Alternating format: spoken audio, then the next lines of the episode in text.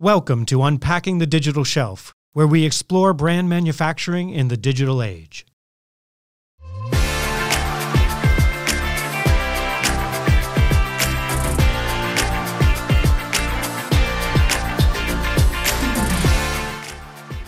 Hi, everyone. Peter Crosby from the Digital Shelf Institute here. The explosion of marketplaces is causing both opportunities and challenges for brands, and it's not always easy to even know which is which. Kiri Masters, a Forbes contributor and founder of digital marketing agency Bobsled Marketing, joined Rob and me to talk about this fast moving commerce landscape and how to decide where to invest. Kiri, let's get right to it. Thank you so much for joining us. Uh, you know, we're at a place where we seem to be experiencing the Oprahification of marketplaces. You get a marketplace, you get a marketplace. like, what is happening here? What is going on? Well, yeah, that, that's that's a great great quote actually because we're, we're seeing more and more of these announcements with um, especially in the grocery world um, kroger being the most recent high profile grocer, grocery to to launch a marketplace. And the um, the the technology company that powers kroger's marketplace is a company called Mirakl, and uh, I spoke with their CEO recently that they're planning to launch at least four more major grocer grocers on their platform by Q1 of um, 2021. So I think you know this is the the Oprahification is definitely going to continue. There's going to be more marketplaces. The question is is more better?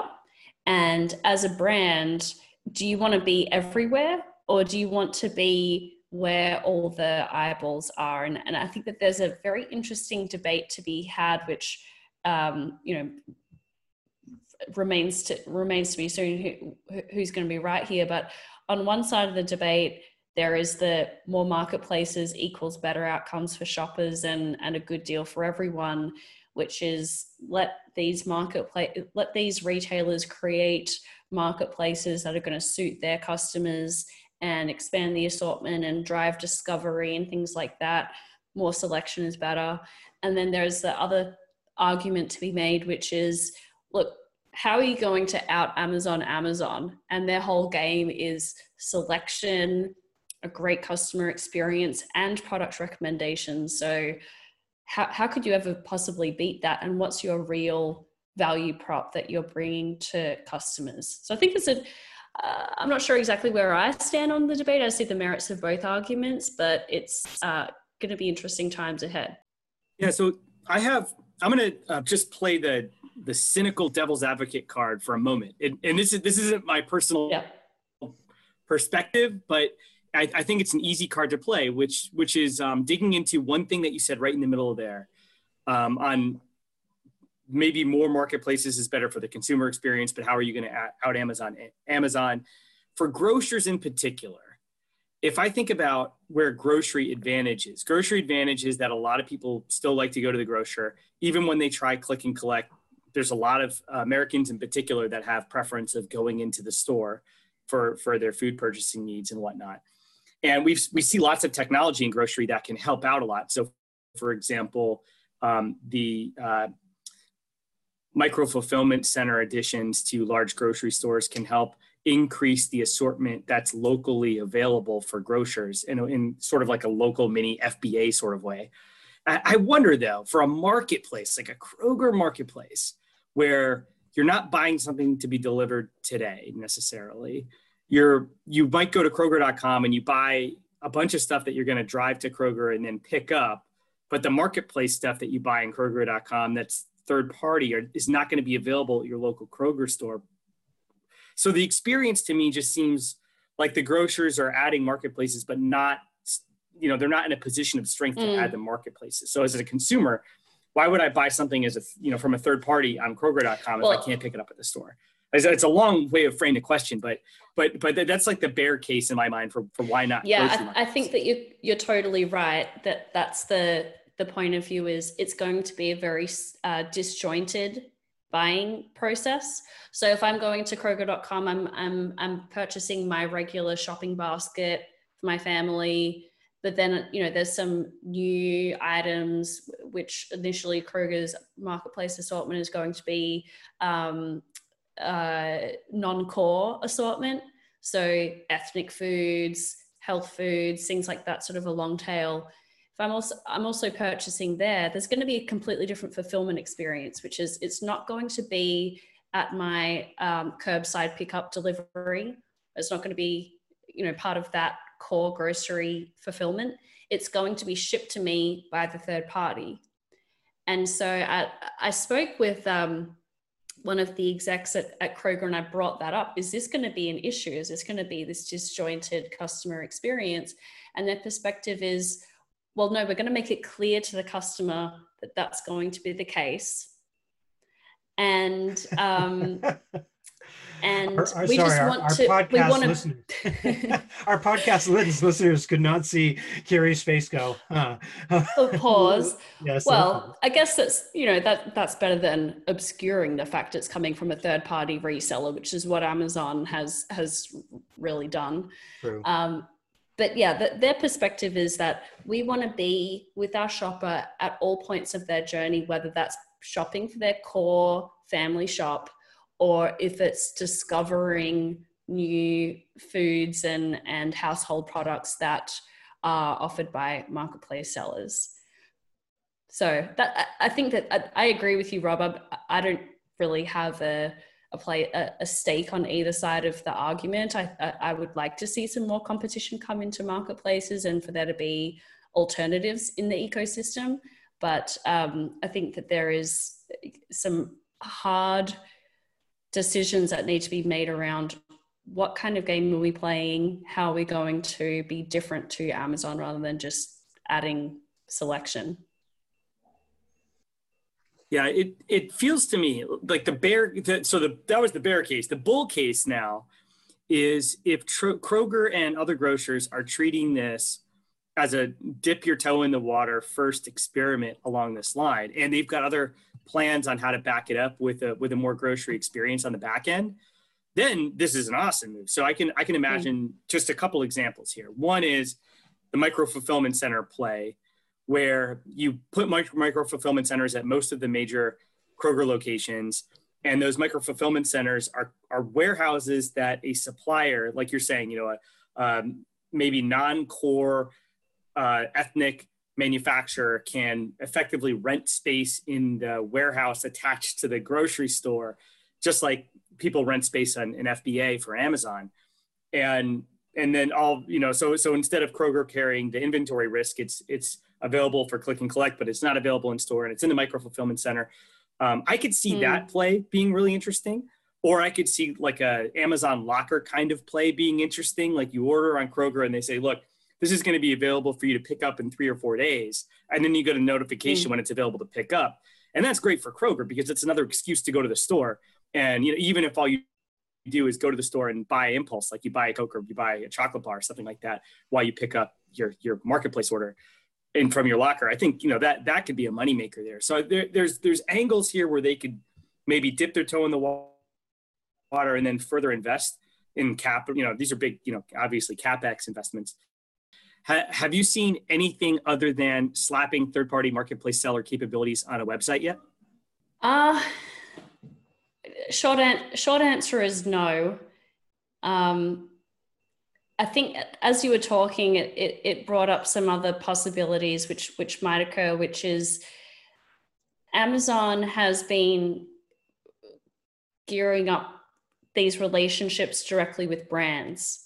So instead of working through distributors and resellers and, and third parties to acquire inventory and, and selection, over time they've shifted to developing a direct relationship with brands because the brands are the ones who are going to pony up the money for ad campaigns and product content and all of this uh, this marketing uh, expense, which is it's good for Amazon, it's good for the customer, it's ultimately good for the brand as well.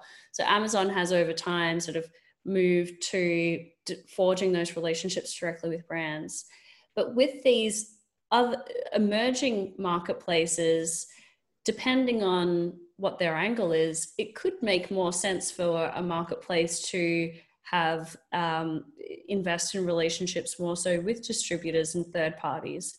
For example, a KeHE, who you know the big big food distributors who they have that um, that fulfillment capability and they also have the selection and it's boom you know instant instant assortment on a marketplace with a um, uh, a, a, a seller who's going to understand you know, the basics of of selling online which for a lot of especially cpg brands it's a bit of a learning curve for them so I wonder if that if that might be an, an option for some of these newer marketplaces to employ, which is, uh, you know, especially in um, the world of um, Kroger, going back to those relationships which which they probably already have with distributors. So with all of this coming together and clearly no matter what we say at this moment people are going to be spending i mean Mirakl got 300 million dollars of funding so uh, um, some mm. people with money completely agree that there are just going to be marketplaces coming out uh, from everywhere. So, given that, and even today, we know talking to brand executives that figuring out the ad spend through retailer platforms and how to invest and where to invest, what is a brand to do as these as these start to you know multiply? How do they think about where to invest? um, where to expand to new segments? You know what is the size of the prize for doing this? Yeah. Well i, th- I think there's, there's two approaches. One is where where are the eyeballs? Where are the customers? Where people are already shopping online?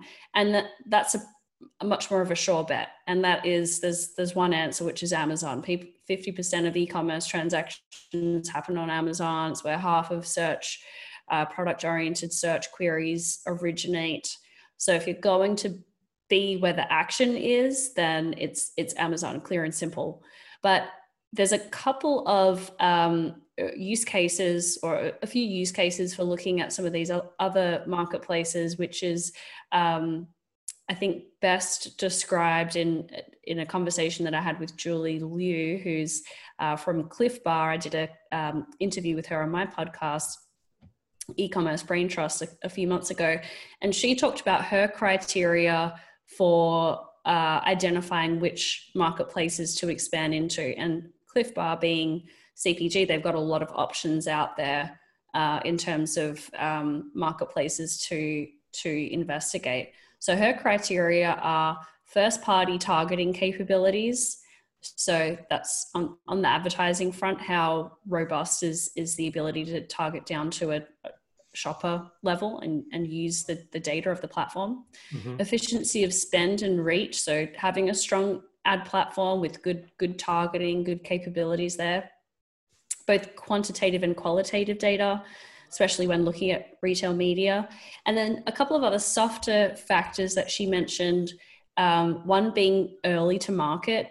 So if they're early to a platform like Walmart.com, and able to you know get in while it's less competitive and and build up some um, goodwill there both with the platform and with the shoppers and that might give them a, a longer term advantage uh, and then the, the final criteria which she mentioned is uh, as a national brand obviously the, the big retailers eat up quite a bit of the marketing spend but they she also sees um, their ad dollars and, and media dollars really stretching further with regional grocers. So i thought that that was that was pretty interesting and kind of lays a bit of context as to what some of these factors are uh, beyond just volume which is what you get with amazon. Those criteria make a lot of sense the I think the where where grocery is now from an e-commerce perspective though is that the ad platforms, the digital ad platforms and the targeting are just not there for for just about all of them. I mean, they're they're way behind a Walmart or a Google or an Amazon. Maybe the only exception being Instacart, and Instacart's ad platform is brand new this year too. Yeah, yep, totally yeah they're they're all quite different and and you know there's there's some charts i've put together which is pros and cons of each of these platforms and you know within the paid search world amazon advertising up until 24 months ago was a bit of a joke amongst people who were long time like Google or Facebook um, paid search practitioners. They would look, someone who was, you know, an expert in Google paid search would look at Amazon's um, uh, AMS platform and say, oh, this is, this is so basic, this is so simple. Um, but you know, digging beneath the, the surface, is a lot that can go wrong there. And I think that you know, from my perspective as someone who's lived in the Amazon world for a long time, the big, um, the, the the unobvious challenge with Amazon, and probably you know the same with all of these marketplaces as well, is actually the operational side of things, and a little bit more of what Salsify does, which is product content. And the thing is, you can have the best, smartest paid search campaigns on Amazon. And if you're if if you don't have the inventory, if you don't have the right pricing strategy, or if you don't have the right product content and you're misleading people or just not really optimizing for for conversions, your ad campaigns are gonna fall flat. So think about that, you know, and that's on a really great high powered ad platform now with lots of targeting capabilities but there's still that sort of the weakest um, link in the chain going on with operations and and product content. If you look at platforms like walmart or instacart who they're still catching up to amazon those same factors those um, multiplication factors still apply and and Kiri, when you think about, uh, I mean, I, I, think essentially one of the things you're talking about is if you don't have your fundamentals right, then you might throw some money down the drain if you haven't, to your point, gotten the fundamentals of how you sell and convert on that platform uh, really set up. Then you you are just throwing good money after bad. But when you think about for for companies that have those fundamentals and assume that they're doing what they need to do on Amazon, what is the sort of the size of the prize of of a Walmart or or going international in marketplaces and stuff like that? How do you think about that? Yeah, at a super ballpark level, we're looking at a factor of of five to ten percent of a creative revenue on on an international marketplace or on Walmart.com relative to Amazon.com. So these for example, Amazon's just launched in Sweden and the Netherlands. Those are going to be pretty small, small compared to um, Amazon.com. Um, and Australia, where, where I currently am, it's certainly closer to 5%. But um, you're looking at a, at a, at a multiple of, of yeah, 0.05 to 0.1 and that's not something to sneeze at if you know if you're just if you're trying to sort of add incremental revenue to your business but each one of these things are a certain um, require attention and focus and dedicated resources. So um, yeah. so it's a it's a bit of a of a math of a math problem right? Yeah exactly. I mean if you're a if your company has uh you know if, if five or ten percent additional revenue makes a ton of sense for you as a company relative to how much you're going to need to spend to resource that channel with dedicated uh, you know, operational logistics requirements and and uh, sharing the, the product assortment over to that channel or to that marketplace and then running the advertising and having the customer service um, capabilities to back it up. It's all it's all relative. For for a really small startup brand my recommendation is is usually to to to double down on Amazon, really get that channel humming because that's going to provide a much better ROI than trying to expand out into all of these marketplaces too early. Yeah, that that that advice on start with Amazon, maximize Amazon, get as much as you can about Amazon, and then go somewhere else and work on that yeah. is a version of um, snowballing your your internet strategy, right? Like your your e-commerce and digital shelf strategy. You, you, don't do all the marketplaces at once. Do the ones that matter, and there's there's really one that really really matters. And, yeah. And and that's it's a I understand where the retailers are going by trying to add the marketplace assortments to their sites, but also mm. it's hard to it's hard to see the habits change once the habits are formed. Here's a here's a question for you though if if I think about like a Kroger in particular, because Kroger's huge and they've got a very big audience, and you know if anyone in grocery has a chance of succeeding here, it's gonna be it's gonna be them. If I if I think about Kroger, um, what percentage of those brands that are not core Kroger assortments that are you know CPG, center aisle, shippable products, do you think that the brands actually have th- 3P shipping capabilities already built out? Like my guess, without having surveyed them, would be 20% of manufacturers could could part, even participate in these marketplace opportunities. Am, am, I am I way short? I mean, most of the folks I talk to just don't have the ability to pick, pack, ship, and each to a to a shopper directly. I think you're hundred percent right in that sort of Fortune 500 space. Very few would have that ability to pick and pack eaches from their existing um, operations uh, supply chain. Very, very few. And so what what I think a lot of these companies are doing who really want to change and adapt because some don't. I mean and, and, that's the other factor here is that a lot of these retailers including kroger they're still going to have their first party assortment that they're going to purchase direct from unilever and you know all the big cpgs that's not going to change. They're always going to want to have that first party um, channel but that if if a brand does want to have a 3p capability or and or they're seeing some opportunity in d2c which is a whole other question we should should uh, uh, put in the parking lot. But uh, if, if they want that capability what i've heard from some of these brands is they're not even attempting to do that within their existing supply chain they're going out to the market and finding a fulfillment partner who will do that for them. Because to revert to engineer into their existing warehouse, the ability to pick and pack eaches is way too difficult. So they need to outsource that. Yeah, and that's a tough thing for them to do because it's a lot of these companies operate to margin as KPI. And so you're giving up margin to a 3PL that you work with in order to do that. Um, so with marketplaces everywhere, though, could they afford not to? Five years from now, if you're a manufacturer at any scale, can you afford not to have a marketplace strategy? Can you afford not to be able to ship an individual order of an each directly to a shopper? What do, what do you think? Oh, that's a good hypothetical question. Um, I think they they could if they had a really good distributor part di- distribution partners distribution partner rather.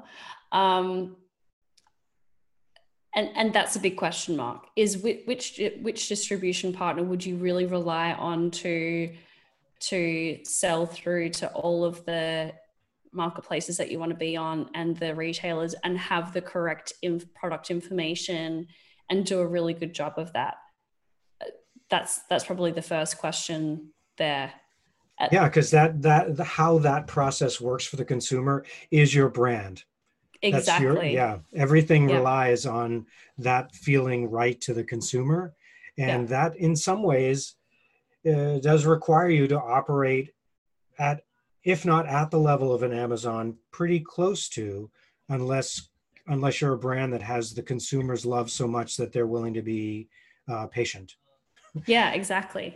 Well and and to add to that as well one of the um, I'm, I'm, I'm leading an investigation in the digital shelf institute around profitability for specifically focusing in on cpg brands and can e-commerce be a profitable channel for them?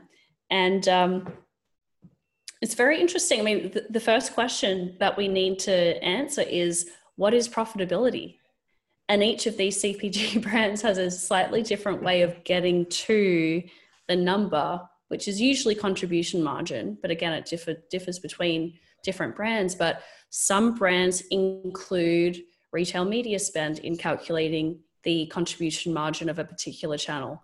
Others, it's held at the brand marketing level and it doesn't go into that contribution margin number. So I think to, to to find to your point Robert around these razor razor thin margins and how to prioritize that the first question is how much of a focus does profitability even have for a brand? Because some are some are even less concerned about it than than others. Yeah, and man, that uh, your point on there's no standard P and L right now when it comes to when it comes to this stuff is is a point well made. People, uh, generally speaking, have a hard time reasoning about, about um, the the financial uh, implications of all of these moves that they could potentially do. And unfortunately, it leaves them a lot frozen, right? Which again, this is another element of a bear case of marketplaces. If you look at Kroger, if there's a lot of manufacturers that themselves are not picking and packing and shipping niches or are not meaningfully working with a with a key distributor in order to make sure that their brand is is realized when the distributor lists the product on available marketplaces then in, in either event you're leading to a worse consumer experience than mm-hmm. would happen if a consumer generally speaking would go to amazon today yep and and speaking of Amazon, uh, we're about to enter a very interesting holiday season. By the time this airs, it will have already happened, but uh, literally uh, today, um, Amazon announced their mm-hmm. Prime Day dates of October 13th and 14th, and then are essentially the the message is getting out into the market that you know, if you want your stuff by Christmas, it's not that much farther after Prime Day when you better have your orders in consumers if the, you know, if the logistic channels are going to keep up and the possibility of, of a resurgent mm. COVID and flu season. Like there's a lot of uncertainties coming into this holiday season. And, and so, um, you know, how does that calculus fit into the topics that we're talking about? Like how are you approaching your how are you taking control of your own fulfillment in the case of of the uncertainty that's coming the, this season? Mm. yeah un- uncertainty is is a big one because we've got so many externalities that brands have never had to factor in before. And granted we've been on this path digital path for a few year, more than a few years now but there's just so many factors just flying into the into the machine right now. We've got Prime Day at a weird time of the year. We've got COVID. We've got per, you know potentially permanently changing consumer habits. So we just don't really know how to forecast, even just for inventory purposes, around um, Q4 of this year. And what's made it very challenging for a lot of brands is that they don't have enough time to reload between Prime Day and even Cyber Monday, Black Friday and um, you know, the remainder of, of the shopping um, period. So it's going to be very challenging just from a logistics standpoint. For the last few months, we've seen Amazon really backed up with their um, uh, inbound processing capability.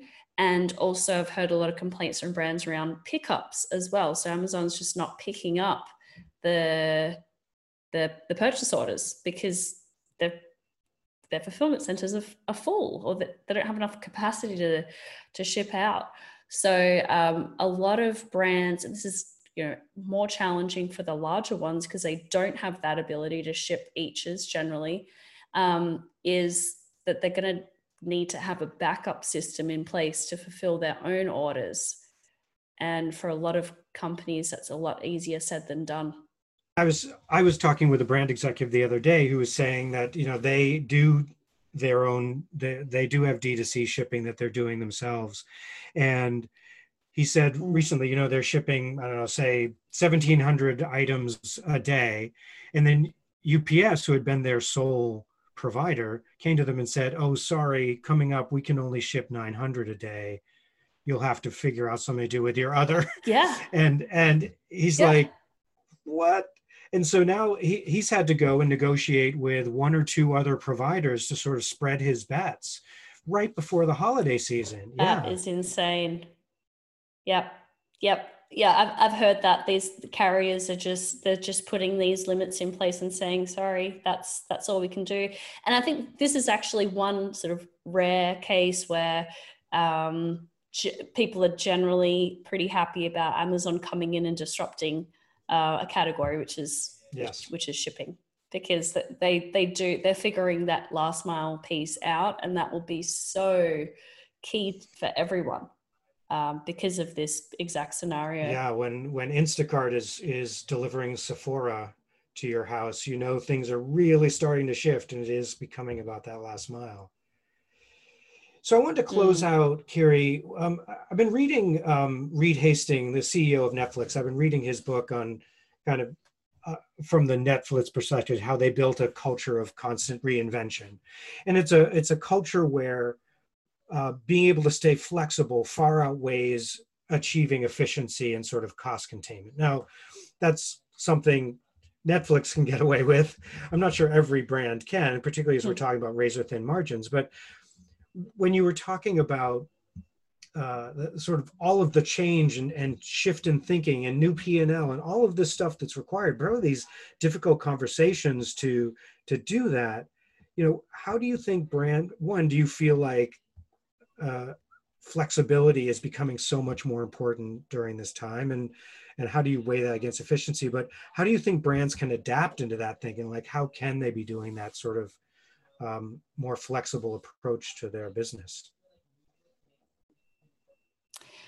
Yes, this is pretty pretty huge, and and it's difficult for me to be completely objective because I'm a digital mm-hmm. digital native, someone whose main context for retail is e-commerce. So of course I'm going to say e-commerce all the way, but I understand that it's not, um, you know, the the most profitable channel for a, a lot of companies, and they still have a lot of work to do to figure out that hey, this might be the future, but we we're still not profitable in the e-commerce channel, whether that's Amazon or or D2C.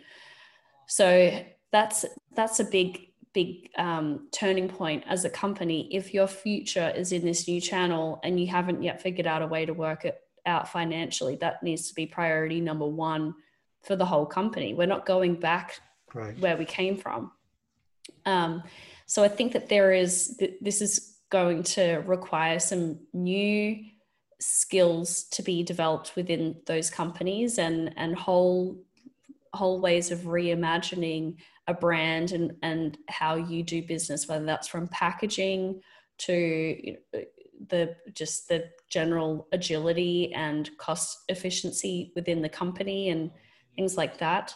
It's it's just something that that that will need to be figured out.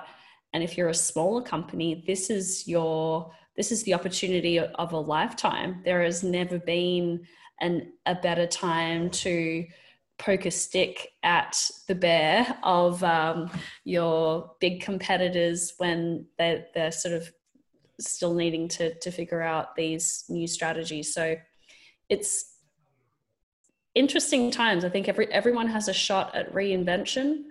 Um, and to, to, to recall back, actually, another thing that Julie Liu from um, Clif Bar said is um, digital is not a skill it's uh, digital is not a not a department it's a skill. And it's a skill that everyone in the company needs to learn. It's not just um, rele- relegated to the ecom department or to the digital department. Everyone needs to to develop this skill within a company.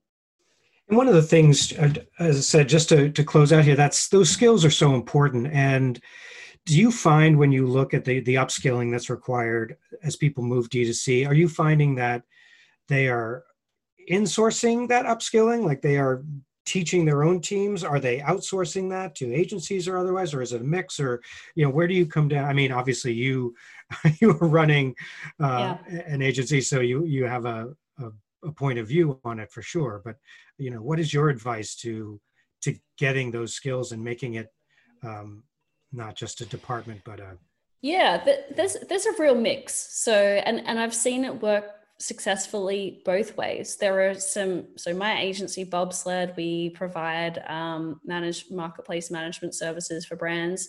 There's other agencies out there that do the same thing, great, great work. And a lot of big brands use agencies heavily, and a lot of small brands use agencies heavily. And then we've also got a lot of companies who prefer to insource as much as possible and have their own internal teams working on the um, the marketplace search and and operations side. I would I'd say that the the best of both worlds truly is to have uh, to bring in what is great about an agency, which is context and benchmarking and, and best practices. Because, for example, at Bobsled, we've got about 60, 70 retail clients. We're able to see these trends happening across different categories, across different accounts that you just wouldn't be able to, to spot if you were a practitioner working just with one brand on one account. Um, so I think that context and 50,000 foot view is is really important and so even if a brand decides to invest in their own in-house team they should still look to um, bring some outside perspective in on that. I think that that's that's the best of both worlds.